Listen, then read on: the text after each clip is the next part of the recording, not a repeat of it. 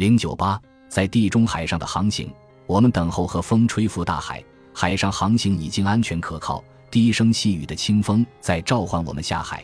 我和伙伴们就立刻聚集到海边，把船拖到海里。埃尼阿斯记第三卷第六十九行。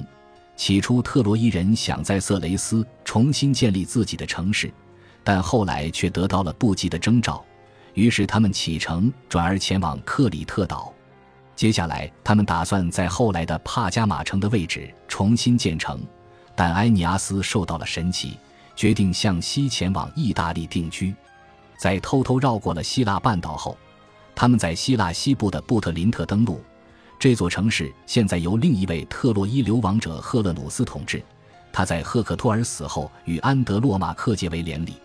赫勒努斯警告了他们卡律布迪斯和斯库拉的危险，建议他们绕路而行。于是他们抵达了独眼巨人们的岛屿。在这里，他们还收留了很多奥德修斯的船员。他们在奥德修斯从波吕斐摩斯处逃跑时被遗弃在这里。接下来，埃尼阿斯的船队到达了西西里岛，安基塞斯在这里去世。他们还没来得及在死者的葬礼上举办竞技纪念安基塞斯，就被一阵大风吹到了北非。